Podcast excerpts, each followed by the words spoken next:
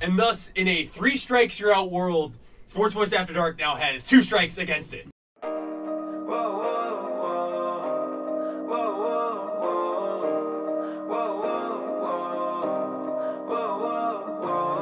It's 5 a.m. and I'm on the radio. When a long train of abuses and usurpations, pursuing invariably the same object, evinces a design to reduce them under absolute despotism, it is their right, it is their duty to throw off such government and provide new guards for their future security. And I'm not gonna tell you that I'm over it. People don't talk that way anymore. Cause I think about it every night, I'm not sober. I've decided to come out of retirement. It sounds crazy to say. Uh, to join the Galaxy to play for the rest of the season.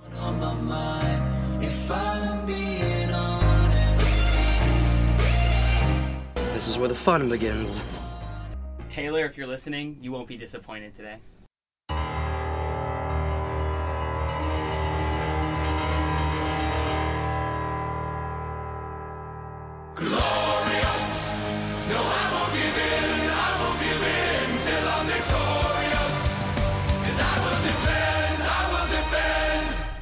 Welcome on in, everybody, to Sports Voice After Dark. I'm Zach Wingrove, the new producer. We are in season seven. I can't believe we made it this far, guys. Amit Malik and Austin Miller did a great job as your previous two, somehow keeping the show on the rails. We got two strikes against us on the FCC. We will try our best to not get a third during these next couple of seasons. But I'm lucky to be joined today by Henry DaMour and Noah Coffman. Guys, how are we doing today? Good. Yeah, happy to be back in the swing of things. Uh, yeah. Doing well. Yeah, Zach, as long as you stay away from Taylor Swift, we should be good on those uh, Mhm. copyright strikes. We we will definitely try our best to stay away from Taylor Swift until we get on the live uh, radio waves of Chicago, of, Of course, course, and then it's fair game. So Taylor, we know you're listening. Just be ready for that. Uh, but we got an exciting show today. It's a busy time of year. College basketball season's wrapping up. Baseball season has started. We are gonna uh, get to our preview today and break down to, uh, the MLB season, and also the Masters is coming up. You may have forgotten about golf, but it is coming fast. So we are gonna give you all our tips on uh, who to look out for during the Masters this year. So let's jump right into things. Uh, college basketball, the, the season wrapped up this, this weekend with Villanova beating Michigan in the national championship game. Henry, I know you're a big Michigan fan. You followed Michigan closely. Your thoughts just on the run they made, and uh, we're recording this on a Tuesday, but the outcome on Monday night. Yeah, well, I mean, it, it was it was cool to see Michigan's run this year. I think undeniably they had an awesome run, um, and they were fun to watch. They had obviously an easy path to the to the finals, and I think that was a, a talked about thing. But um, and, you know, a couple of uh, couple missed, a couple made free throws here and there. They didn't even get out of that game against Houston. So I mean, it was as, it was entertaining as, as entertaining a run as uh, as I could have hoped for. Michigan's last loss before Villanova was to Northwestern, um, which is pretty insane to think about. Um, the same thing happened last year. Someone on Twitter pointed that out. Um, but like, yeah, same thing happened last year. They lost to Northwestern in the buzzer beater, and they went on this crazy run in the Big Ten tournament and lost um, in the actual NCAA tournament. But um, I mean, I'm excited for the future. I don't know if you know. Um, if even if Mo Wagner decides to leave, I think they have a few pieces in place. Uh, Matthews, the former Kentucky transfer, I, just- I got to reading about him because I didn't know really who he was because you know I, I split time between Northwestern and Michigan basketball. But then my dad mentioned like, oh, Matthews used to be like he was one of Calipari's like five star guys. I'm like, really? So I read a bunch about him. He's got an awesome story too, and he's a stud. Yeah, and he's a local kid too. But Charles Matthews went to St. Rita. I think Northwestern did try to recruit him. I mean, any kid that goes to Kentucky, Oh, yeah. not much shot for Northwestern, especially in those days. But yeah, I mean, I remember. I, I grew up in Chicago. I remember watching him, or not necessarily. I, I watched like one game, but it was him and Brunson coming up at the same time in St. Rita and uh, Stevenson. They didn't actually play each other, I don't think, which is too bad. But uh, yeah, I mean, those two guys the same year in, in school, both both juniors.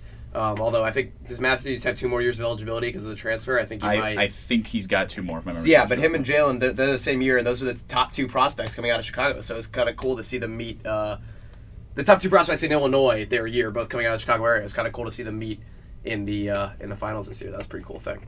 Yeah, and you mentioned Jalen Brunson, obviously the talk of the tournaments. Uh, he was the talk of Villanova at least heading into that game, but he wasn't the one who dominated. We saw Dante DiVincenzo really just take over. I know this isn't the first time we see it. It kind of reminded me of Spike Albrecht a couple of years ago in a much greater scale. I mean, Spike only had about 17 that game, and then he kind of cooled off in the second half. Dante DiVincenzo just kept it up, And I mean, that was kind of the story of the tournament for Villanova. Just absolutely dominated the whole way through. Noah. Yeah, and, and I think that's what you're. That's exactly what you're talking about. It's like it speaks to how good Villanova is and how multifaceted they are. I mean, throughout the regular season, it was Brunson and Bridges. It was the B and B kind of driving them through. Those are the two stars the whole year. But they had different guys step up the entire postseason. It was DiVincenzo for a couple games. It was Paschall, or is it Pascal? I, I always forget it's it, his, the pronunciation. I, I know who you're talking about. Yeah, but, yeah, yeah. And he, he had a and he had a he had a couple great games as well. He was he was very good against Kansas on Passover. You know, the Paschal lamb uh, is is the traditional Passover sacrifice. So he showed up during Passover. I think Rodger Sherman, former you know former Northwestern guy, did a tweet about that. But yeah, I mean, it speaks to how deep Villanova is. Um, DiVincenzo coming off the bench. I mean, he's a pretty talented guy. Sure. He'd be a starter at, at just about every other team in the tournament. I think it's, it's fair to say he's so athletic, you know, so explosive, and he can hit he can hit the deep shot. I mean, that's just that's all you can really ask for. Yeah, some of the places Villanova was pulling up from, Yeah. like when they started just piling it on, no, it was crazy. That's what they do. They're so deep. I mean, they, they only they usually only run like seven or eight deep, but all seven or eight of those guys are starting caliber guys on any team in the country, basically. So that's I mean that's what makes them so good. And uh, one guy's gonna hurt you. You know, one guy's gonna hurt you. It doesn't it doesn't you, it's, you don't always know that it's gonna be Brunson or Bridges. It could be somebody like DiVincenzo coming out of there. That's just how talented Villanova was, and it was DiVincenzo uh, yesterday. Yesterday for us, of course. Yeah, no, and it showed kind of the on the flip side of things um, how Michigan ran with five or six guys.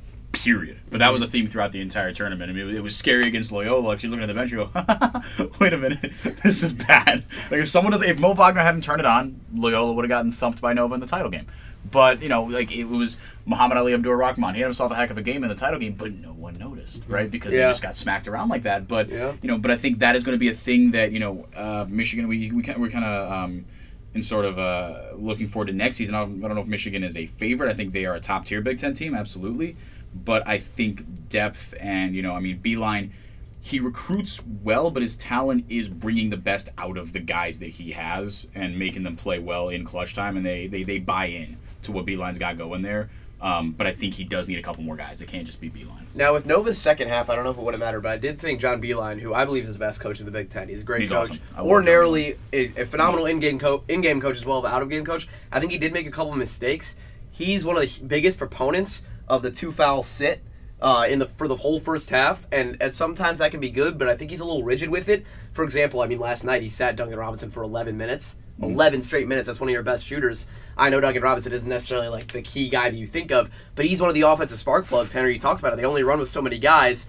And uh, what's what's the big center's name? I always I always forget his name. Who comes off the bench? Teske? Yeah, Teske. yeah. Yeah, Teske, yeah. he doesn't offer much to you on the offensive end of the floor, especially against a team that can bang with him like like Nova.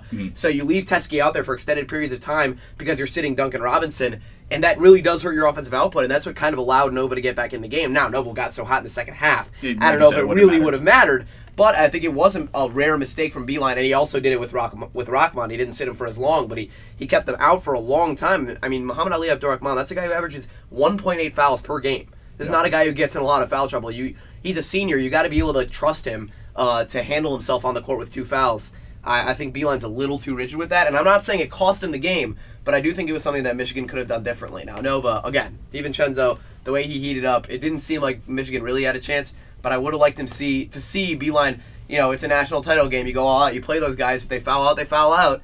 Uh, you got to kind of let what what happens happens uh, a little bit to me. Yeah, I mean, definitely, I, I agree with you there, Noah. That that it doesn't may not have mattered the way that Villanova shot the ball, but definitely some moves there that you could definitely question after the fact. And it's sad to see Abdul Rahman, Robinson, great careers at Michigan come to an end. I know there was this stat that they kept showing about Robinson in the Loyola game where Michigan's twenty eight and zero. Yeah. he scored six points or more. Yep. He had no points last night, but They love that. They love that stat. I mean, yeah. it's. I mean, and he just point, got to 28 six against 0, Loyola. yeah. It was crazy. It's like that's not a Yeah. coincidence anymore. When it gets to a certain point, you're getting at least some production from Yeah. him off the bench. But it'll definitely be interesting to see. I mean, they have talent. Isaiah Livers started that game last night. He's only a freshman. Definitely hasn't reached his full potential. He was Mr. Basketball in Michigan last year. So I think Jordan yeah, Poole, Exactly. of course. People can mm-hmm. answer. Yeah. I mean, who would have thought after losing Derrick Walton Jr., losing DJ Wilson last year, that Michigan would be playing for a national championship? Yeah. That's what Beilein is so good at.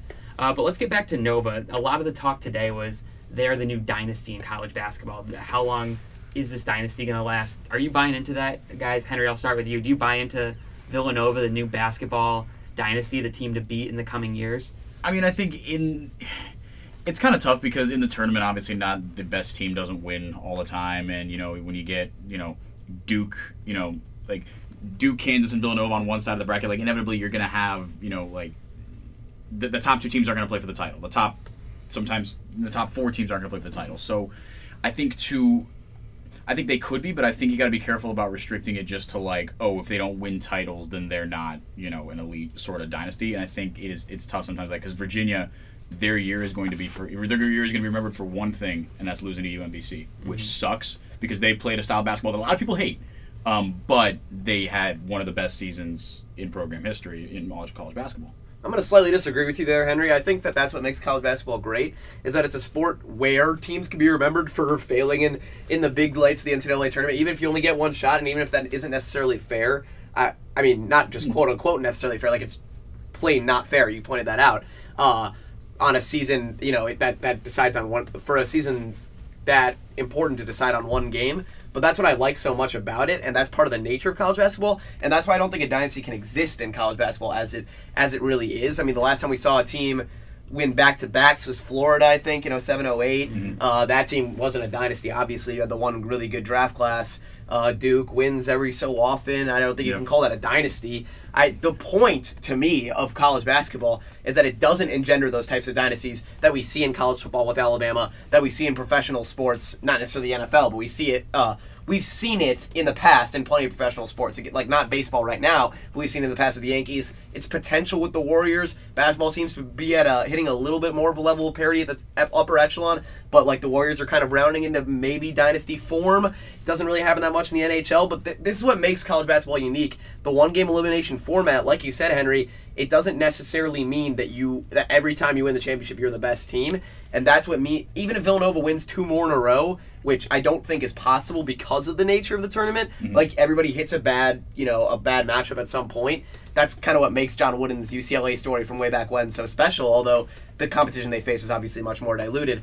I don't think it can happen that way for college basketball, and I don't think that Nova can be a dynasty just because they won two in three years. Yeah. Um, No, and I and agree maybe if they win two more in the next two years, uh, I, don't even think one more makes it really a dynasty.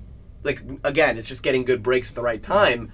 Um, maybe if they win two more, but again, it's just it, it is about getting good breaks. That's what makes March Madness so mad. You know, it wouldn't be March Madness if the best teams won all the time. Uh, which is why we like college basketball so much. So I'm, I'm kind of I don't think Nova's dynasty, and I'm kind of glad they're not because I think that would ruin it a little bit for me. Yeah, kind of to that point. I think I think you have to keep the term dynasty in college basketball, like you said, relative, right? So I mean, you know, they, they showed some stat in the during the title game. It was like you know, after Wooden's UCLA teams, only three teams have won two titles in three years, right? It was Florida, it was Duke in the late '80s, early '90s, uh, Nova, and then one more before that that I I forgot. Um, but regardless, right? I mean, like, so relatively speaking, okay, sure, you call it dynasty, but like you said, when you think dynasty, you think John Wooden, you think Celtics, you think maybe Warriors, right? Um, you know, Lakers and stuff like that. Like the Warriors aren't even a dynasty yet, Not yet. and they're No, they're much not. more dominant No. than, than Nova is. Right. No, they just had like a s- like a stupid, stupidly dominant couple of years, but it's got to be longer than that. It's gotta So- be. So I think you know, relatively speaking, are they a college basketball dynasty? If you take out Wooden, maybe you could argue, but it's not even it, there. There's no point Right. in doing that. They have a long way to go, and you have to see what they do Yeah. after losing a players like Bridges, players like Brunson. Yeah. You know, to Exactly. See that it makes makes you appreciate as someone like me who's a Big Ten homer that Wisconsin team last year who kind of caught Nova on a bad day. Yeah. And beat them, or else you could be you could easily be looking at Villanova three championships in three years. I don't think it's Yeah. out of the question if that team with Nigel Hayes, Ethan Happ, all those Wisconsin seniors doesn't catch Nova on a really poor shooting day and capitalize on it. But but on this at the same time, you know, if that didn't happen, because if, if something like that didn't happen at Nova at some point, uh, that wouldn't be fun. Like if we were looking at Nova three straight titles, yeah, that would just be not even as a Big Ten homer. I think as a fan of the sport, that would just not be good for college basketball. Even though I like Nova as a school, as a team, that's just not what college basketball as a sport is about. Mhm. And there's you know. something to be said though for Nova having the players not one and done, you know, kind of developing over time, the next man This up, is next true. man up, Yeah. and that's what I was going to get into for next year now. Well, Duke- Bridges might leave though. That's the thing. Bridges and Brunson are both juniors. I think it's fair to assume that they're both probably on their way out. Mhm. I mean, Brunson just yeah, yeah, I think they're incredible both. Season. if I'm them, I'm, I'm leaving for yeah. sure. But looking ahead to next year now, Duke has the number one, two, and three recruits in the country per ESPN basketball recruiting rankings coming in. I don't know if that's ever happened where literally the top three guys on that list have come to one school, but do we, do we think it matters? Do we think we've seen Duke have good recruiting classes in the past? We've seen Kentucky do this. Is this kind of where we're entering in college basketball now, where it doesn't necessarily matter if you have the top top talent if they're all freshmen because it's just not that it's not they're not gelling as a team yet. I don't think it's necessarily that it doesn't matter that they have the top talent. I think that every year, I mean, Duke has been the top recruiting class now for three or four years in a row, or at least top 2 Um, and what we've seen is every single time those players haven't been able to quite gel together because when you have the top class, it makes it impossible to develop around like a, a team around that. Because you know, if you're getting the one, two, three guys, those are all guys who are doing the same kinds of things. Those are all uber athletic guys uh, that that can jump out of the gym, and that's what it is this year. Um, Kevin, our, our friend Kevin Sweeney, you know, friend of the program, did a tweet did, tweeted about this earlier. Um, these are these guys' shooting percentages in AAU. The, the these four killer freshmen coming in. Jones is a 24% three point shooter uh, in AAU ball. Uh, 30% for Reddish, so that's okay, I guess. Barrett, 24% again. Zion Williamson does not shoot the ball. So where's your spacing? You know, you can't play four non-shooters in today's game. You can't. You just can't clog up the paint. It doesn't matter how athletic you are. You can't jump over three guys, even if you're Zion Williamson. So Duke's going to be, of course, really good. But whenever you're relying on freshmen, um, and when you, whenever you're relying on a top, a key recru- recruiting recruiting class, I should say, it's not going to be so easy. And they don't. They're not going to have a Grayson Allen anymore to kind of ease the process along. I mean, they have guys like that, but it, there's no longer that guy, that contributor who's there with them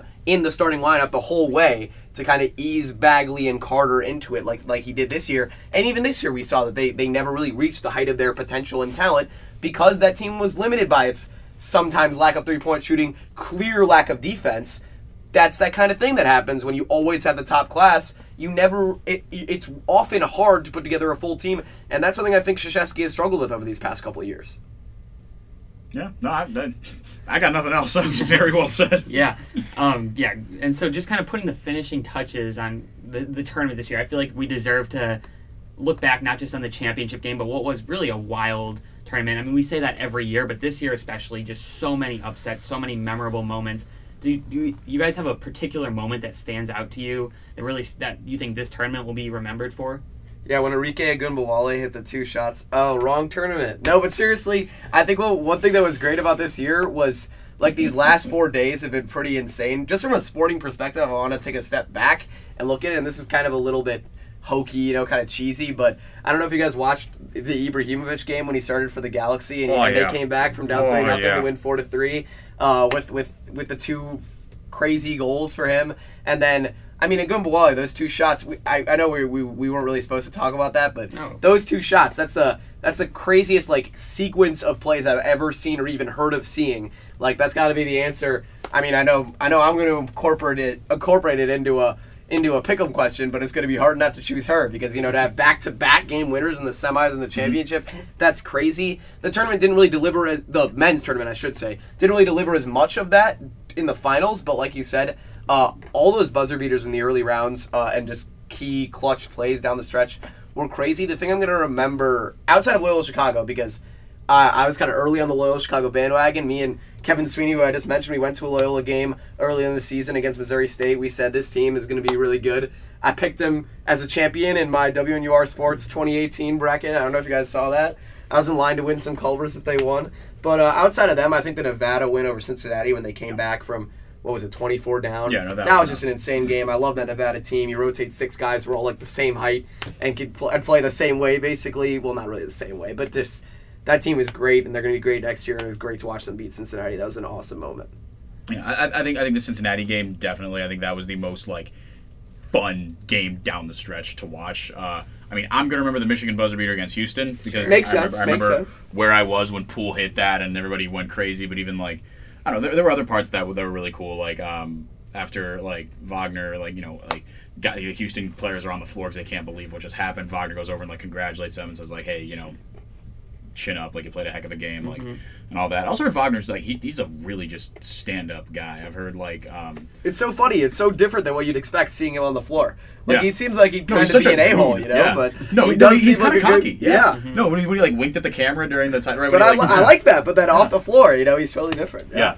No, but he's awesome. Like apparently during a, a game against Northwestern, he like I don't know him and Law like him and Vic Law got into like not like not like a scuffle, but they, there were like some contact like under the hole, and like Vic Law got knocked down. He like stopped. He's like, "Oh, yo, yo, man, are you okay?" And like helped him up and stuff like that. Um, he like thanked the cheerleaders and the marching band after the Northwestern game, apparently. Um, but uh, uh, getting off topic. Um, Yeah. No, the um, the Cincinnati game was awesome. Uh, the first couple wins that Loyola had, I think, were really memorable. That buzzer beater against uh, against Miami. Uh, I was at I was don't do this kids, but I was watching it while I was driving. Um, I had it piped into my car system. Now I was at a stoplight at the arch, and I just started screaming. Like it was so awesome to see it because you we literally you go ten more minutes down the road that I was on, and you're at Loyola's campus. That was pretty cool for me.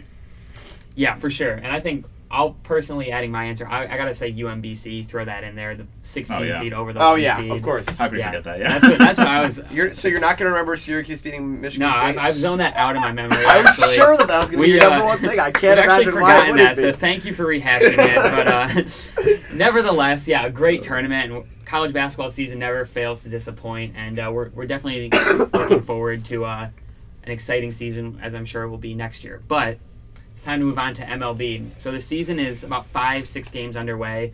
We didn't have a preview for you because we were on spring break, but we've got one for you now. We are all AL Central fans. Um, Yeah. Henry and I are Tigers fans. Noah, you're a White Sox fan. I don't. Yeah, know how all mu- bad AL Central fans. Yeah, I don't know how much we'll be talking about them. rebuilding Yes. AL Central team. Lucky for us, Henry, a lot of the former Tigers are on contenders now. So Yeah, it's like watching Same with the White like- Sox. It's like- perfect. It's like watching your kids grow up. right, Yeah. exactly. so yeah, we have that going for us. So we'll have plenty of knowledge. But uh, I guess jumping right into things. Obviously, last year an exciting end of the season with uh, the Houston LA Dodgers series. You don't always remember how. I personally don't remember how great that series was because Game Seven was a bit of a bust. But every game leading up to that, incredible. Game six. Game Six. How about Six Game awesome. Game Game five was. I mean, game Yeah. five was the craziest. But yeah. But nevertheless, like you, you that Houston team's coming back, back and better than ever. Are they the team to beat heading into this year? got to be the team to beat. Uh, I mean, they just have they're the best hitting team uh, in the. A- I don't see their. Well, there is a reason that they might not be the best hitting team in the AL. We'll get to the Yankees a little bit later, but I think they're definitely the best, the most complete team in the AL heading this season. Um, um, and the into the NL for sure. If you if you look at both both leagues, they look like the most complete team. So they're 100 percent the team to beat. They didn't lose anybody. Uh, they didn't gain that much, but you win the World Series, you don't really need to often. Now we've seen teams that won the World Series and looked dominant just kind of lose it the next year for for seemingly no reason. It happens all the time in baseball, other sports. So I, you know, the Astros are no guarantee. They could uh, they could easily fall fall for some reason. Just just be a 90 win team instead of some insane the insanely good meshed together team that they were last year. But they have to be the team to beat just because of just by virtue of them not losing anybody and their core being so young. Outside of Altuve, obviously he's st- pretty old. He's up there in his 30s, but the rest of that core, I mean Springer, Correa, these guys are so young. Um, Keuchel's still kind of at the back part of his prime, but he's still there. Verlander's getting a little bit older, but he's still got it. Uh, his opening day start was phenomenal. So I mean, these guys are still right there. That they have to be considered the best team, uh, AL and NL. Yeah. I think. No, I, I agree with you. I think they are the best team right now. And again, it's tough to say early on, but Verlander is turning into an ageless wonder, which is Yeah. incredible. Because like, so it's crazy. Because like after he left the Tigers, which Zach and I, I mean, that was close to our hearts, right? I mean, I was love to see him like, but sometimes that's all it takes. It's just putting a guy like that onto a contending team. Yeah, I mean that last Oh year. my god. That last year with the Tigers, that or that was it the second last year? He had one year where he was like just like pretty bad for the Tigers, He right? had Yeah. one bad year, and then he got robbed. He should have won the Cy Young one That's year, but true. he gave it to Rick true. Porcello because he had more wins. But and then the next year he got traded. And, Yep. I mean, sometimes all it takes is getting some run support, but he didn't even need it those last couple of games last year in Houston. I No. think his No, ERA pitched like was yeah, like Yeah. just over a little over one, and yeah, undefeated his last couple of starts in the regular season. Dominated the postseason. Um, we won't talk too much about Justin Verlander, even though we could, Right. because I mean, but yeah, I, I think definitely someone to watch this Yeah. year. Um, so the way we're the way I was thinking we could go through this is just go through the divisions, division by division. Quick answer for each one, just like a simple why you think this team's going to win the division, um, and then we'll round that out into postseason picks. We don't have to necessarily do playoff matchups because we won't get into seeding, but who you think then will and ultimately win the AL, win the NL, and win the World Series. So let's just start with the AL Central because we're all AL Central fans. Um, who do we think? Who do we think is going to win that one? I love to pick the Twins. Obviously, I don't like any of the other AL Central teams besides the White Sox. Yeah. First of all, I'm going to pick the White Sox to finish third. Bold prediction. They're going to beat the other two really bad teams by I- being I less can- really I can bad. see that, yeah, Yeah. Um. I, I don't know. I don't know. I don't have much to look for this season as a White Sox fan. Last undefeated team in the AL this year, by the way, Chicago White Sox. Uh, Wow. Just thought you guys should know that. Um. But anyways, um, it's going to be the Indians. I wish I could say Twins. I really do. I don't like the Twins very much. I don't like the Indians very much, but. The, the way the Twins have, have worked these last couple years has been pretty cool. You got to have some respect for Joe Mauer. Uh, even though you know he's killed, I'm sure both of our teams time and time again over these last decade. You know he's still working out there. He's kind of redeveloped his game, and they've got all those power hitters on that team. Uh, still kind of coming into it with with their young guys, with Buxton, with all these guys developing. Berrios had a phenomenal start last week, um, or Saturday, I think it was. Um, so that team looks great, but the Indians are just so just so good and and, and remaining so good. And they did, again, uh, just like the Astros, they didn't lose anybody. It's easy to forget how good the Indians looked last year because of how dominant the Astros were once it got to the playoffs in the AL. But the Indians look phenomenal. I mean, they they're having a, a little bit of early trouble with injuries to Michael Brantley, but Tyler Naquin has stepped in. He hit a homer yesterday. You know, this is a, a team that's got and Kipnis is hurt again, which is or I think he's back now, but he's still fighting some nagging injuries, which is tough for them. But they have so much power throughout up and down this lineup that even with those guys kind of getting off to a slow start, uh, Jose Ramirez getting off to a little bit of a slow start, this team is just so like lineup. Their their lineup is just uh, it just works so well together at, at every spot. It, it's tough to see them, you know, falling back like five games, which is what they would really need to do to lose this division. Yeah, no, and like you said, it was tou- it- it's kind of tough to uh, remember the Indians last year, even though even after that 23 game win streak, right? Just because of how they flopped in the first round against a Yankees team that ended up being way better than Yeah. anyone thought, right? They were one game away from the World Series, Right. and the Astros not even being there. But like the American League is so top heavy. There are five or six teams that are like there are three three or four teams that are dumb good, and then a couple teams that are really really good. Um, and I think you know, but I think the, the tribe is one of those teams, and I think Minnesota could contend for a wild card spot. But I think the Indians take the Central. Yeah, the picks are going to be pretty pretty lame here because Th- this gonna, it's gonna be pretty yeah. chalky. We'll keep it's, it it's tough then. to not pick the Astros, Indians, and Yankees. I think you're going to find that. Yeah. Does anyone not have the Astros, Indians, or Yankees? We'll just I have the Astros, Indians, and Yankees. Astros, Yeah. Indians, Yankees. Okay. May- I think I think the closest division race would be Boston. Boston, yeah, the, right. the Central's And going to be think- the. I mean, the East. Pardon me, of mm, course, not Right. the Central. The East is going to be the closest. Yeah. The Yankees' firepower is just insane. Yeah. and so I mean, you got bullpen's so good. Guys, do you see? Have you, have you seen the box score today? Didi Gregorius had eight RBIs today. Eight. That's like the Wow. fifth best hitter on that team. I mean, the, the Yankees are insane. It's almost like Stanton didn't strike out five times. today. Well, he did strike out five times. it when the guy behind you gets eight RBIs, it doesn't matter how many matter, times you right. strike out. That's what's so scary about him. I think you're right. Boston could contend for that spot, and if mm. not winning the division, you could definitely see them in that wild card game. yeah, they'll like win 93 games, get a wild card spot. Yeah, Minnesota also interesting one. Is there anyone else we think that could contend? Like you mentioned, really top If, heavy. if everything goes perfectly, Angels. Angels. The Angels could. know. The Blue Jays could sneak into the conversation. Maybe they got Yeah. they got some they got some talent on that team. Um, if you see things break right for the Mariners, uh, maybe they can make a run. They have a lot of talent on that team Let's too. Are we saying it that never every now year it never breaks. I was about to say it never breaks right for the Mariners. Yep. Um, what, what, what's their what's their over under? Of course, the White Sox are the dark horse. I have them picked for hundred win. No, I'm just kidding. Yeah, okay. Um, but yeah, the Mariners, the Mariners, uh, will disappoint at the end of the season, but I think they'll stay in it for a while. That's like, is again a good team. They're gonna break the hearts of Mariners fans. It's it's tricky, but it's gonna be hard for me to see. I mean, uh, anybody besides the Astros, Indians, and Yankees. And now, of course, the Athletics are gonna win the AL West because that's why that's why I love baseball. There's always one team that comes out of nowhere. Um, it, last year we had the Brewers kind of come out of nowhere and take beat the Cardinals out uh, in in the NL Central. They were good for a while, kind of faded down the stretch. We had the Twins come out of nowhere to contend for a to get a wild card spot, let alone contend when people thought they were two, three years away even. Uh, so I there's some team is going to come out of nowhere and contend, um, but it's tough to see anybody uh, outside of those three winning the divisions as it stands right now. Yeah, I agree. And so we'll move on to the NL. Hopefully, maybe uh, some some more. Um, A hopefully, little more parity here. There is more parity here. Let's see. So we'll start with the NL East. Washington Nationals. Is that? I mean, does anyone think the Nationals aren't going to win this division? Anyone have the Miami Marlins coming up as a sleeper?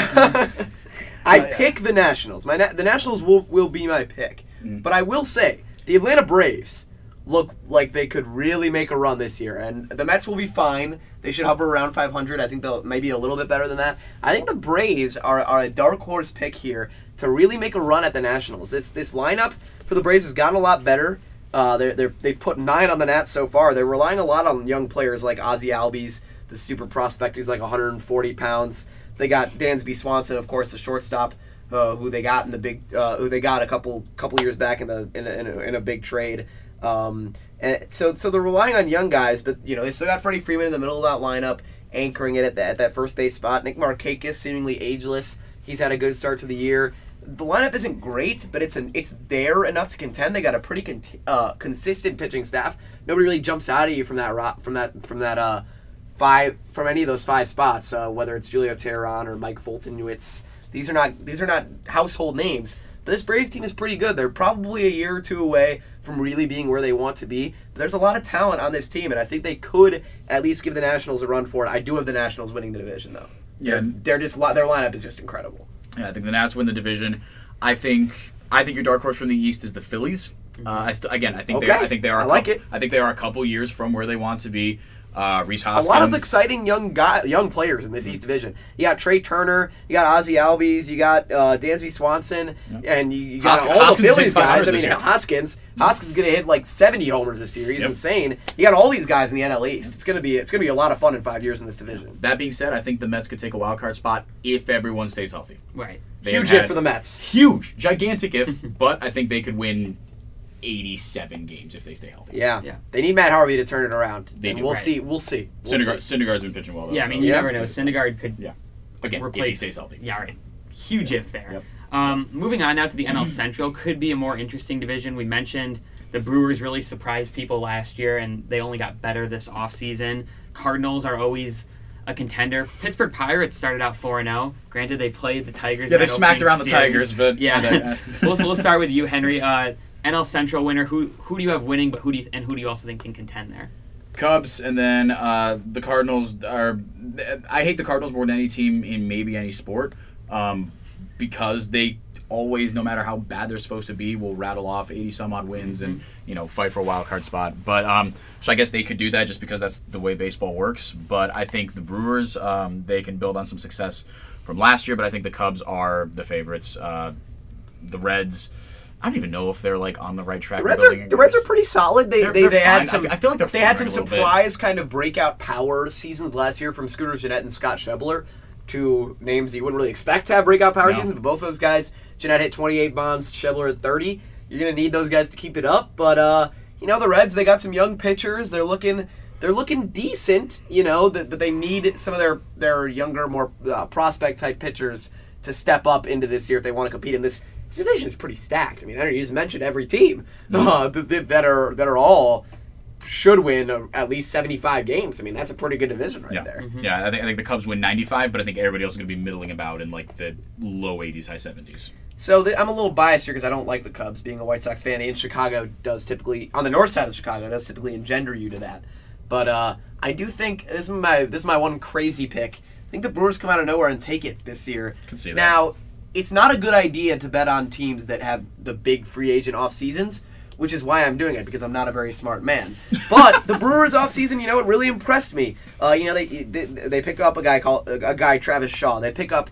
Uh, a Christian Yelich from the Marlins. I mean, he's just a great player. They pick up Lorenzo Cain. I mean, these are big splash signings that people just kind of forgot about because it's Milwaukee. Um, That's true. This is a good team with a very good offense. Can their pitching back it up? Can Chase Anderson build on some success from last year? We'll see. It remains to be seen. They're going to need to add some guys at the trade deadline if they really want to make a significant run at the Cubs, who of course are going to be good, although they've had some early season struggles against the Marlins, for goodness sake. Um, but I, I think the Brewers can do it now when they're 40 and 45 at midseason because all their big name acquisitions are actually bad and Noah's wrong again. You guys can all feel free to at me on Twitter, but I do like the Brewers here. I, I think they steal the division out of nowhere from the Cubs. All right. Yeah, we'll make sure to uh, check back in that midseason. No, Yep. and post a clip either way so you can Exactly. Make fun of me as either- much yeah, as you, as much as I about it, deserve. or people can make fun of you. Um, Exactly. moving on now to our final division, NL West. Dodgers, Dodgers. probably the favorite, right? Yep. Diamondbacks were good last year, but lose JD Martinez, who was great in the second half of the season. Hey, if the Giants keep up their one run per game pace, watch out. Okay, watch out for Yeah. that. No, the, the Giants uh, they, they they took some games off the Dodgers, uh, which I think was surprising, but not sustainable. Yeah, it's, Um, it is. the- It is tough to sustain wins when you score two runs in a four-game series and win two of the games. That's not easy to sustain. I'd say. The Giants, I think, could win as few as 60 games, or they could win as many as 80. I don't know. They with can win more than eighty. It's an even the Giants year. are insane. It's an even yeah. year. It isn't even Maybe year. maybe Like, they'll win ninety-five. they ninety sneak five. into a I don't wild know. card Man, the game, Giants are weird. Yep. I Who don't. knows? Yeah, the, the Giants are the biggest question mark in the MLB for me. I have no read on them. But yeah, got to pick the Dodgers here. I mean, we saw the Diamondbacks and Rockies come out of nowhere last year to snag those two wild, or not nowhere, but come out of kind of mediocrity, like four year mediocrity, Yeah. to snag the two wild card spots last year. Those teams haven't gotten any worse, or at least not considerably worse. The Rockies have arguably gotten better. The Diamondbacks have treaded water a little bit and are trying to avoid injuries. Uh, I mean, even with a Pollock out last year, they, they had some success. They're trying to avoid injuries again this year. But those are two teams that are going to be solid. Again, good, big bats in that division. Padres are still kind of retooling, kind of muddling around out there. They're not going to do much. It's gonna be a while. The Giants have the big Evan Longoria acquisition. He has done absolutely nothing for them. Uh, Zach has him on his fantasy team. He's not loving that Nope. uh, right now. But um, yeah, I mean, uh, the Rockies, I'm loving them right now because my guys Ian Desmond and DJ LeMahieu got both of them. Both have two home runs already. So, Yeah. I mean, if that team can bring the power that they had last year, and of course playing in Coors Field. Now the Diamondbacks did. Usually the NOS is the most run friendly division, not just because of Coors, because the Diamondbacks park because the air is so warm all the time, the ball really flies. They apparently installed a humidor to make it more humid so that the air is less dry and therefore less thin, which means the ball will will potentially fly less uh, with the humidor installed. So we'll see how that affects the kind of scoring in that division. But uh, as of now, I mean, all those teams look good. The Dodgers look really good. They always have the money to spend. Uh, I think it's tough to pick against them, especially in the regular season. You never know when it when it gets to the postseason, though. Right. Feels like a move you would do if you're the Diamondbacks if you have a great pitching staff. I know Robbie Ray's solid. They, I mean, They well, they picked. You know, they got Greinke, they got Godley. That's right. They have some good pitchers on that staff, so it does they'll make be- sense. Yeah, I guess I guess you're right. All right, so we've covered each team pretty extensively. Let's just get to your each of your World Series picks. Henry, I'll start with you. Who do you have facing off in the World Series, and then who do you have winning early season? Obviously, lots can change from now to then. I think the Nats finally put it together, but the Stros beat them in the World Series. All I, think. I think this is finally the year that the national. I, I, I just don't believe that. Well, I don't know. Sports is sports, but um, I just don't believe that they fall in the division series yet again. I just I don't see it happening. Yeah. I think the Yankees knock off the Indians in the ALCs. Uh, unfortunately, hate the Yankees, but I think the lineup just gets it They're done. very good. The New York Hype Machine gets too big though, and they fall to the Dodgers, who finally break through and get the World Series title. Kershaw gets it done, uh, and the, and the I- I Dodgers be- take it. They make they make another. They're gonna make some some huge midseason acquisition that they don't need, but it puts them over the top. like the But, they, but it puts them over the top in the World Series somehow. Um, and the Dodgers are going to take it over the Yankees in the the, the, the dream of the M- the wet dream of the MLB in the World Series, Yankees Dodgers. um, but yeah, unfortunate, but Yeah. that's what's going to happen. And it'll be interesting. I know if, if Henry, if your pick plays out and Bryce Harper makes the World Series with the Nationals, then does he re-sign there? Obviously, that's Interesting. Be a, That- we're, that- we're that's a already whole talking other about, topic, yeah. Already talking about Bryce Harper free agency and the season gonna be just fun. started. But I mean, that's going It's to going be, to be really fun when he signs with the White Sox for four hundred million dollars. All right, that's my last your- White Sox thing. out of your That's my mind. last Yeah, White Sox thing. I promise. That's Okay. it. Um, I guess we'll just get into real quick. We're running a little short on time, but just any of you have anyone standing out for a Cy Young MVP combo? Who who uh, who you're picking? AL NL. Yeah, I don't really, I don't, I haven't really thought about it too much. I do think Chris Sale continues on another good year. Uh, he's been good so far this year. He seems like, you know, he's been top five or top, I think he's top ten in the Cy Young Award balloting in the last each of the last six years or something crazy like that. Um, he's been very consistent. I think he breaks through this year, maybe gets to Cy Young. Um, he's he would be my premature pick. Um, MVP, man, I got no idea in the AL. It's wide open. If Trout has another good year, Probably, yeah. it's, Trout's it's tough to give it to thing, him yeah. though, um, because he gets it every single time. I don't know. Uh, Yeah. If not Yeah. Trout, maybe Altuve. NL wise, uh, I mean, it's tough to see anybody but Kershaw. He's just so good right now, um, getting the Cy Young. But maybe he'll have a little bit of a fall in the regular season. MVP wise, it's going to be a pretty wide open race in the NL. Um, I think Bryce Harper has a really good shot at it, especially since he started off the year hot. Uh, and uh, other guys have, are kind of falling off a little bit. Paul Goldschmidt is kind of a perennial candidate, getting older. Uh, he's getting he's definitely getting up there in age. Um, and the Cubs guys are seemingly they're seemingly never quite there to break through. Although Bryant got it. Um, but yeah, I think I think my pick would be Bryce Harper there. Yeah, I agree, and I think um, I think I think Trout is my pick for AL MVP. Again, it's just kind of like uh, tough to see anyone else, but again, it's one of those things like you know. I don't It's tough to pick before the season. It's Yeah. a long season. and I don't think that you know. Oh, he gets it every year, so we shouldn't give it. to I think that's obviously an. It's a awful bad reason. argument. It's a bad but argument. but sometimes it wins But out. the, exactly, um, exactly. which sucks. I think uh, you know. Then there's a whole debate of like, oh, what does MVP actually? Does it mean most valuable player? Does it mean best player? Does it matter what team you're on? Mm-hmm. Obviously, those things have answers right now. Is that what they should be? We could do that for 45 minutes on a whole separate podcast. so we're not going to get into that. Um, yeah, no, I, I think I think Sale and Kershaw. I hate to you know say the the same couple answers, but I do. Those are the two best pitchers in their respective leagues right now. Um, I think Harper is your favorite. Corey Kluber might get mad at you for that. Um, I don't care what Kobe, Corey Kluber thinks of all players. I love. I, I, Corey, I, please listen. If you're listening, we still want you to listen. Henry just doesn't care what you think. I don't care what you think. I. I respect the crap out of you as a pitcher, um, and I have no beef with you now that my team is now that my team is going to lose 100 games in your division. That being said, um, I don't I don't care what you think because Chris Sale is going to strike out another 250 guys this year and win Cy Young. Mm-hmm. All right. Interesting. I would have said Justin Verlander after he wins 30 games this year. That's- thanks that's to some possible. incredible run support mm-hmm. and That is the possible. ageless wonder. But 30 games with a 4 ERA. we'll just have to wait and 30 see. games of the four year. hey, Rick Porcello won it two years Yeah, ago. That's all yeah, I'm you going to never say. know. All right. Moving on now to our final topic. The Masters are this weekend.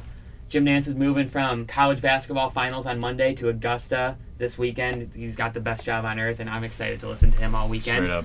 I've missed golf.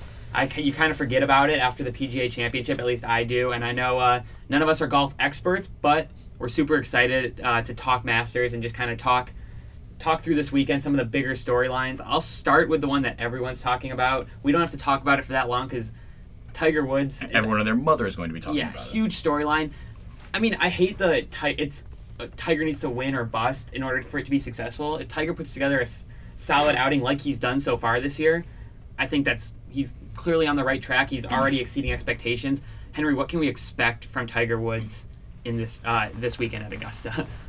Um, I think you can expect a top ten showing. I think I think that is what you should expect out of him, and I, I I agree with you. The argument of like, oh, he's gonna, you know, you need this, you know, he needs to win or bust. One because golf, you can you can play this game till you croak, right? Um, you can. Yeah, he's got like 30 more years. Yeah, I mean, his exactly. back, he's obviously got the severe back problems, but right. dude's got plenty of time. yeah. Yeah, and and I don't think any perception of him in the public. Not 30, but you guys get what I'm saying. Yeah. but I mean, I don't think any, you know, he's not gonna, he's not in any danger of falling, any, you know, more out of favor in the public eye. I think he's one of the more polarizing figures in sports. Um, four, I think, I don't, I'm, I'm gonna leave that for. I'm not gonna get into that. Um, but he, I don't know. I, th- I think you can expect a top ten finish. I think he, the the Masters are fun because you know it, it, it kind of brings together a lot of the guys who you know have been your you know your your household names, your your Dustin Spieths, your Roy McIlroy, your or Jordan Spieth, excuse me, Dustin Johnson, Sure. Roy McIlroy, Justin Thomas. Um, you know Phil Mickelson is playing again, um, and a lot of no names. I as I was doing my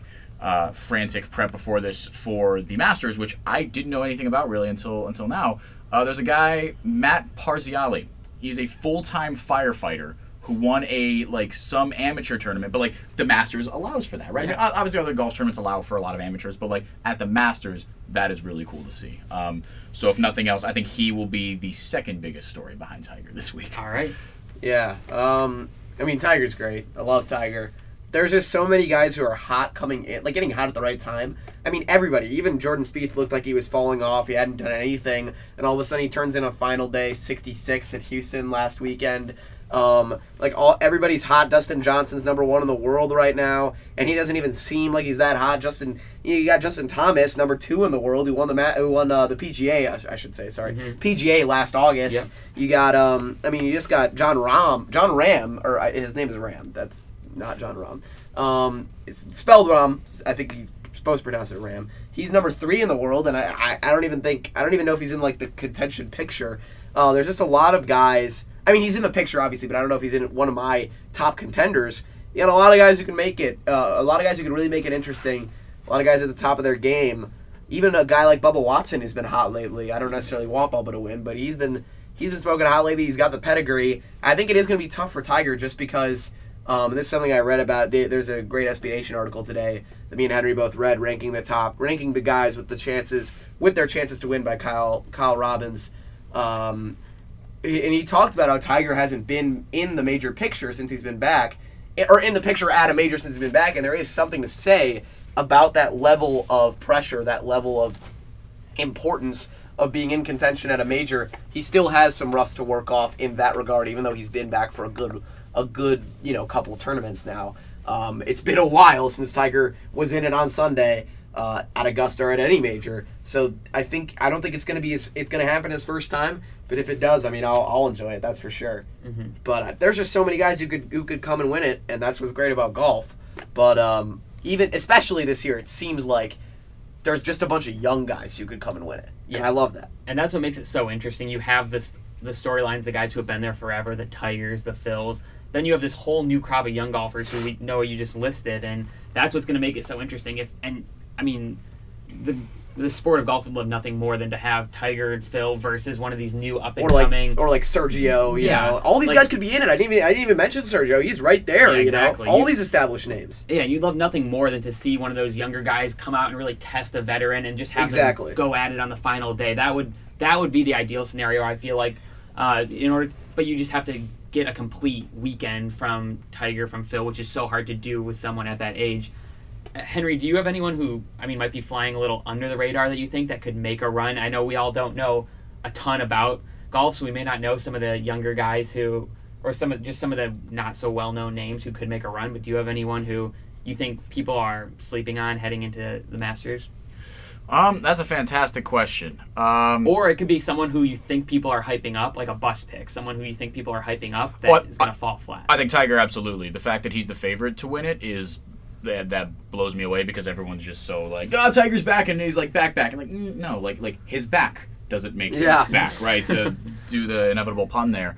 Um, I think Tiger's absolutely your bus pick. I think just from a I don't even think you have to be like an avid golf fan to kind of look at that and see like, wait a minute, that doesn't make a lot of sense, right? He's only been back in the mainstream for how long? Yeah, he's got some you know top five, top two, three finishes or whatever uh, recently, and that is a very good sign. But uh, at the Masters, I mean, you got guys who won it a couple years ago that are you know back in the field because they're previous champions, but are floundering right now.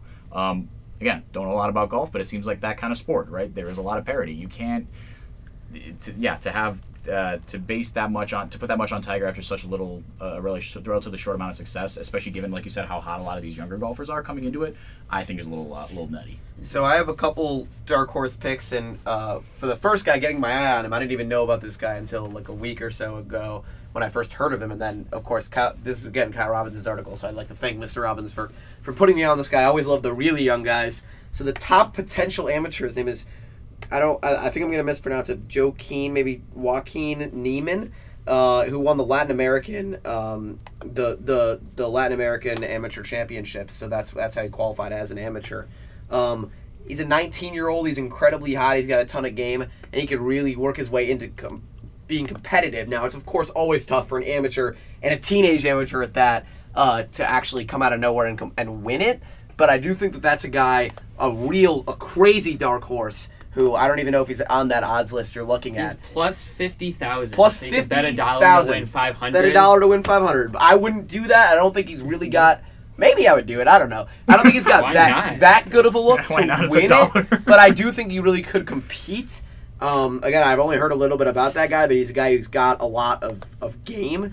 And then um, on the on the staying on the young list, you know, everybody loves Kiradech Aphibarnrat, the guy who vapes on the course. You know, you gotta love a guy who vapes on the course. That was so wild. He's pretty that pretty was great. unreal. He chain smokes when he's not vaping, and he really does have the game. He's a little bit overweight, um, but that doesn't matter in golf. You got, and you gotta love a guy who's whose name has that many letters in it. So Mm-hmm. I think my dark horse to win is gonna be is gonna be him because he is in pretty good form. He's not in the best form that he's been in, but um, you know, a, a like again, this early twenties guy who has had some success at majors, not a lot of success, had some success on the PGA Tour or, on and especially on the European Tour, not as much on the PGA Tour, really on the European Tour, has had some success, but like hasn't really translated it yet. Could be that guy who kind of comes out of nowhere and, and goes on a run. And there's a lot of potential guys like that in in this year's field, uh, like Avi Barnett, Shubhankar Sharma, Xander Schauffele, a lot of guys who could come out of nowhere to go along with all of those established veterans from a Rory McIlroy, Jordan Spieth type of veteran to an Ian Poulter, Bubba Watson, um, Dustin Johnson, like more age level of veteran. There's there's guys all over the map here, you know, and there there's you know this is how it usually works with golf, but there are really 40 guys who could win, and it's usually like that with golf, but I don't know if going in you usually are thinking really 40 guys could win this major. And you you really are thinking that right now.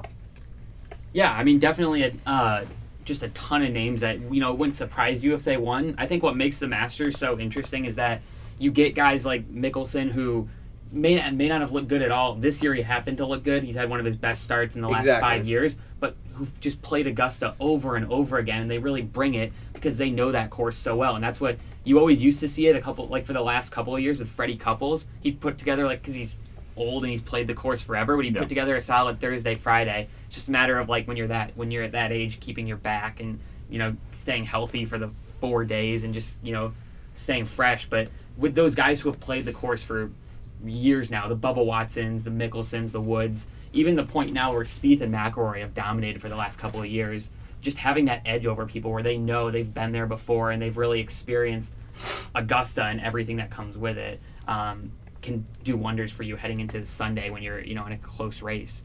Um, any do we we've gone through a lot of people. Who are you guys? Who are you guys going with if you had to put your money on somebody uh, to win the Masters? If I had to go with one guy, I would pick Sergio Garcia. He's a little bit out of the yeah the the, re, the repeat winner. He uh, went a long time before getting that Masters win last year, but he's been in pretty good form leading up to this one too. Uh, obviously, the last year's Masters is the best predictor of this year uh, for him uh, in terms of him winning.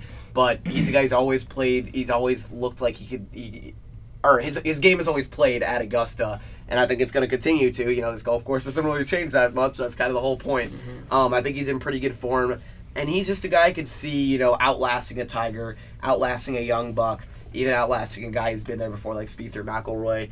I just think Garcia is kind of the best of both worlds in terms of kind of a surprise pick, even though he won last year, just because this field is so deep. Mm-hmm. But at the same time, the veteran who's been there, who knows what he's doing, and has kind of already validated himself, and now has taken a little bit of the pressure off with last year's win. I really think he could stay loose, and even though he's not, I, I wouldn't say he's one of the main favorites, even though he won last year. But I, I do think he's got a really good shot at it. I'd pick Sergio Garcia if I had to pick one guy. Hasn't been a repeat champ since 2001, 2002 with Tiger. So Yeah, It'd be interesting. Yeah, yeah, yeah. I mean, not. I, I, I again, like there's so many chan- There's so many guys with chances to win that nobody's particularly likely. Likely, like I give Sergio like a twenty, maybe less than twenty, like fifteen percent chance to win. But that's the best chance uh, for me. yeah, Yeah, um, I'm going to go with uh, an old favorite of mine, Jordan Spieth. Uh, I like him a lot as a golfer and as a person. He's not who he was in 2015 when he had the three uh, major wins: uh, Masters, U.S. Open, and the PGA. Yeah, he won the Open Championship in 17. This year hasn't been doing so hot. Turned in a nice showing at Houston. Um, and but for me, he is again he's a comfortable name for me as a fringe golf fan. I like him. Uh, that was one of the more entertaining Masters that I watched when he did win it in 15. I remember watching that. I remember enjoying it. Um, so I like him. Uh, it's it's a, maybe a little idealistic on my part, but I do. Uh, I'm, He's I'm definitely in the conversation. Yeah, He's definitely no, I, in the I think he, he, he'll have a top 10 finish, maybe top five. I, I don't think that's a dumb thing to say at all. But um, but yeah, no, I, I I'm gonna go with Smith here. all right, both solid picks. I would say. I would have said Rory McIlroy. Good I think pick. that, I mean, like, just he he feels here at Sports Race After Dark, we believe in the law of being due. Uh, Yeah, think yeah. Put together four top ten finishes at Augusta. I think he finally turned. He's certainly around. the most due. He won that's in for sure. he won in March, uh, this March. So I think that that's who I would pick. But yeah, definitely will be exciting to watch, and we're very excited to continue listening to Jim Nantz this weekend and his real natural habitat in the Butler cabin. So, Yep. um, yep. Augusta's weird, and the Masters is weird, but it's also very, very, very fun to watch. That is true. Moving on now, uh, we have to conclude with the lightning round. Uh, I do not have the tail of the tape on me. I believe Noah Coffman, you are 0 and 2. 0 and 2 with two 11 point performances, though, I think. So, you know, I, So- I, I show how Gotta well. look, it gotta look at your points for and there. points against. Exactly. You, The know, you gotta look at the you gotta look at the sabermetrics when it comes to this. Yeah, the you know? RPI is high. I lost on two sudden deaths, both times. Sudden Wow. death Dang. losses. Yeah. Henry DaMour is 1 and 1. I'm one and one with a, with a very mediocre win and a blowout loss. All right. So, So, so anything can happen. So there's a heavy favorite here, but It sounds like you. You're the one who's one and one. Any- You're- hey, you're you're the elder in the room here. Henry. hey, I'm a half I'm a half game ahead of you, or a game ahead. Yeah, Of and you're, and you're the old. You, you know, the older guy's always supposed to win, right? Of course. He's, he's accumulated more knowledge. Hey, that's It's not true. that's not always the case, but we'll see. Of course, we've we've Mm. had with previous sports directors the Philly sports special when Amit was uh, at the helm, the Brazilian soccer special with Austin, which was much less successful. I don't know if anyone actually ever got a Brazilian Uh, soccer I think Walker got it against me because he looked. Looked he up? looked. No, well, he didn't look it up in the moment, but he like he stared at Austin's Twitter feed ever since he knew he got he was gonna do it. That's so that smart. get- He, Austin it. Why not? literally told him to That's do that. That's how you study Yeah, it. yeah. Mine, I can assure you, will be much easier. I've decided Okay. to go with the Wisconsin sports special. We were Okay. so close. We were so close to having a Detroit Detroit sports special, a Michigan sports special. I know. Gosh. The problem is that I like some Michigan sports teams, but I can't stand others, like the uh, like the Lions. Sorry, Yeah, you're also a Packer fan. That's which, right. whatever, So I mean, I want to bring some love to them, and I, even the Wisconsin teams who I this this won't really we won't talk about the Brewers because I don't care about the Brewers. Yeah, I hate Wisconsin and Michigan, by the way, in terms All right. of sports. So, So yeah, Gotta love the Midwest. applies for Wisconsin, University of Wisconsin, Milwaukee Bucks. I mean, I hear at WNUR we're huge Bucks fans, obviously. yes, obviously. definitely. Yep. Green Go Bay, Bucks, go Bucks, Green baby. Bay Packers, freak, baby. obviously. Um, Brewers. It'll be a little bit of everything, and it will be much easier. Uh, you guys can easily get this one, which which is what we want. We want to have, you know, More the gettable. scores. Yeah, it's like, yeah, it's like in baseball. The higher scores look good. I agree with you. yeah, you know. All right, so we'll start uh, rock paper scissors as tradition is always um, to decide who gets to who gets to pick. On shoot, or are you a barbarian? On shoot. Okay. Noah Coffman with rock, Henry DaMour with scissors. Noah Coffman, do you want to uh, receive or defer? If you if you take the first set of questions, it has the Sports Voice After Dark Athlete of the Year Nick Kyrgios question of the week. Um, if you defer, I, has pi- a, I picked. I nominated Nick Kyrgios, you by did. the way. That is right. And uh, the B1G Cats Quizzer is in the second set. Oof. Well, I'm gonna look bad if I don't get. I don't that. know. I don't know if I want the Kyrgios of the week though, because now I don't have to back it up. I'm gonna take the Big Cats Quizzer. Uh, You will defer. yeah. All right. Henry DaMour, first set of questions. Oh boy. We're, we'll start with the easy ones for one point each. Who was named the Naismith Player of the Year this past weekend? Jalen Brunson. That's right. One point for Henry DaMour. Second question. The St. Louis Rams acquired this receiver today on Tuesday in exchange for a first round draft pick. Brandin Cooks. That's right. Two points for Henry DaMour. Third easy question. Who scored two goals in his MLS debut for the LA Galaxy on Saturday? Zlatan Ibrahimovic. That's right. Three for three on the easy set of questions. Uh, moving on to the medium set. Question four. Who hit the first home run of the MLB season this year? Shoot. Um. Oh my goodness. Uh.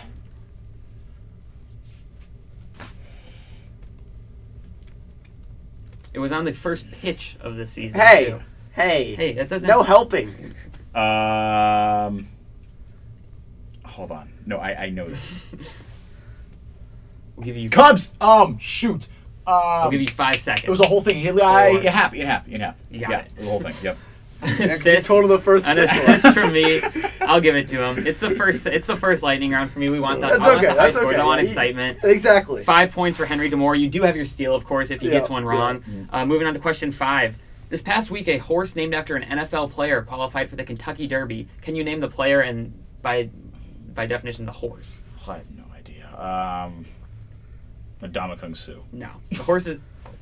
No, No You don't steal. No You know? I do not know. You got excited. I saw you move there for a second. I don't know. I don't know. I, don't I was know. like, how many gods The horse gonna get is named Gronkowski, so there'll be a Oh. horse named Gronkowski in the Kentucky that. Derby. Yeah. All right. Uh, your final medium question: Which That's player? a great horse name, by the way. I, I Yeah. agree. Which player ended his 0 for 13 slump to start the season by tweeting, "I will get a hit" in a, repeatedly before a game on Monday? Gordon Hayward or Jason Heyward. Jason Heyward. Uh, Neither, Neither. of No, it was Fowler. Shoot. Well, okay. so this is the final medium one, right? Yeah. I could wait for. I could wait to try to you steal can wait to one. use it. Yeah. Ah, Who was it? he's Who- already what, got five. That's a lot. Um, What no name freaking out or what like You- generic you name? said it. Yeah. Okay. I did. Okay. Yeah. Yeah. Um. I, So I could I'm just not gonna let you steal it because he said it. Okay. Okay. That's Sorry. fine. That's fine. I was thinking about it anyways. That's okay. I'll, I'll go for the three. Okay. If it gets contentious and you want, Yeah, that's fine. we'll that's see. fine. Uh, your first hard question, you have five points. Question seven. This tight end was picked up by the Jets in free agency on Monday. Um. I saw the headline. I don't remember the name. Um.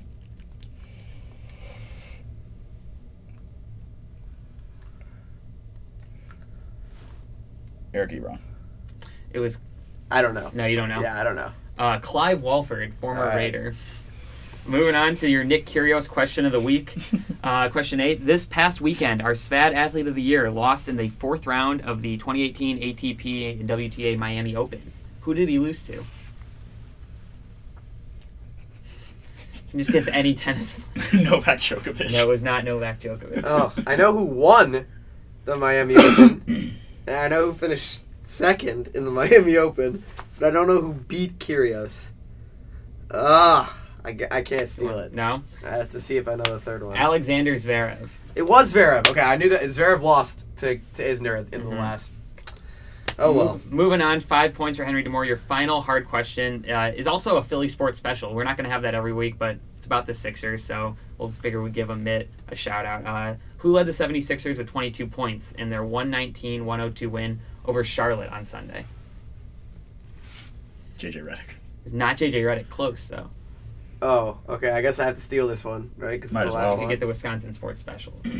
That's that's that's. He's going to have that one. You can steal that one for four if you want. Okay. If he, that's assuming he doesn't get it. Yeah. Okay. I, I don't know who it is, so I'm not gonna try to steal. No? Marco Yeah. Bellinelli. All right. There's some Interesting. Yeah. It's close. Three point shooter, wing. Yeah, So he's got five- five right now. He's got five heading into the Might not Wisconsin need to sports steal. Yeah, this, special. this is this is doable for you, man. This is, Uh, your Wisconsin sports special. Which former Badger player was signed to an NBA contract for the rest of the season? I'm giving you two points for that, and two points if you can tell me the uh, the team that signed him. Because there aren't a lot of Wisconsin players in the NBA. mhm.